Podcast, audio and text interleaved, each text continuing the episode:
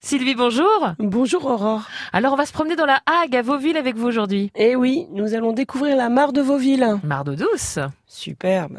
Un endroit extraordinaire quand on descend la route de Biville et qu'on surplombe cette mare euh, et la mer au loin, les dunes, euh, c'est quand même très joli, c'est Alors, vraiment... Ah, Il y a les dunes de Biville où là, c'est carrément lunaire. Et puis, Oui. il y a Vauville de l'autre côté où euh, là, c'est euh, un autre paysage avec euh, cette mare d'eau douce euh, qui est séparée par la dune puisqu'il y a la, Mhm. la mer d'un côté, la mare d'eau douce de l'autre. Oui, c'est ça. Non, non, ce n'est pas la mer, c'est une mare. Et voilà, c'est d'eau douce. Exactement. La mare de Vauville, on peut la visiter aussi. Oui, tout à fait, et découvrir toutes les espèces.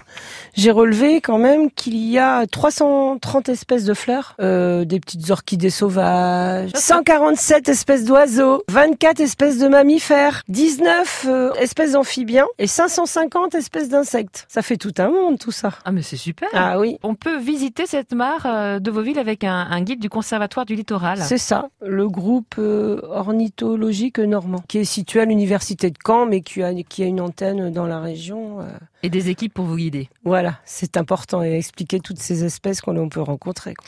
Donc n'hésitez pas à aller faire un petit tour à la mare de Vauville, une mare d'eau douce dans la Hague, un endroit incontournable cet été. Merci beaucoup Sylvie. Merci.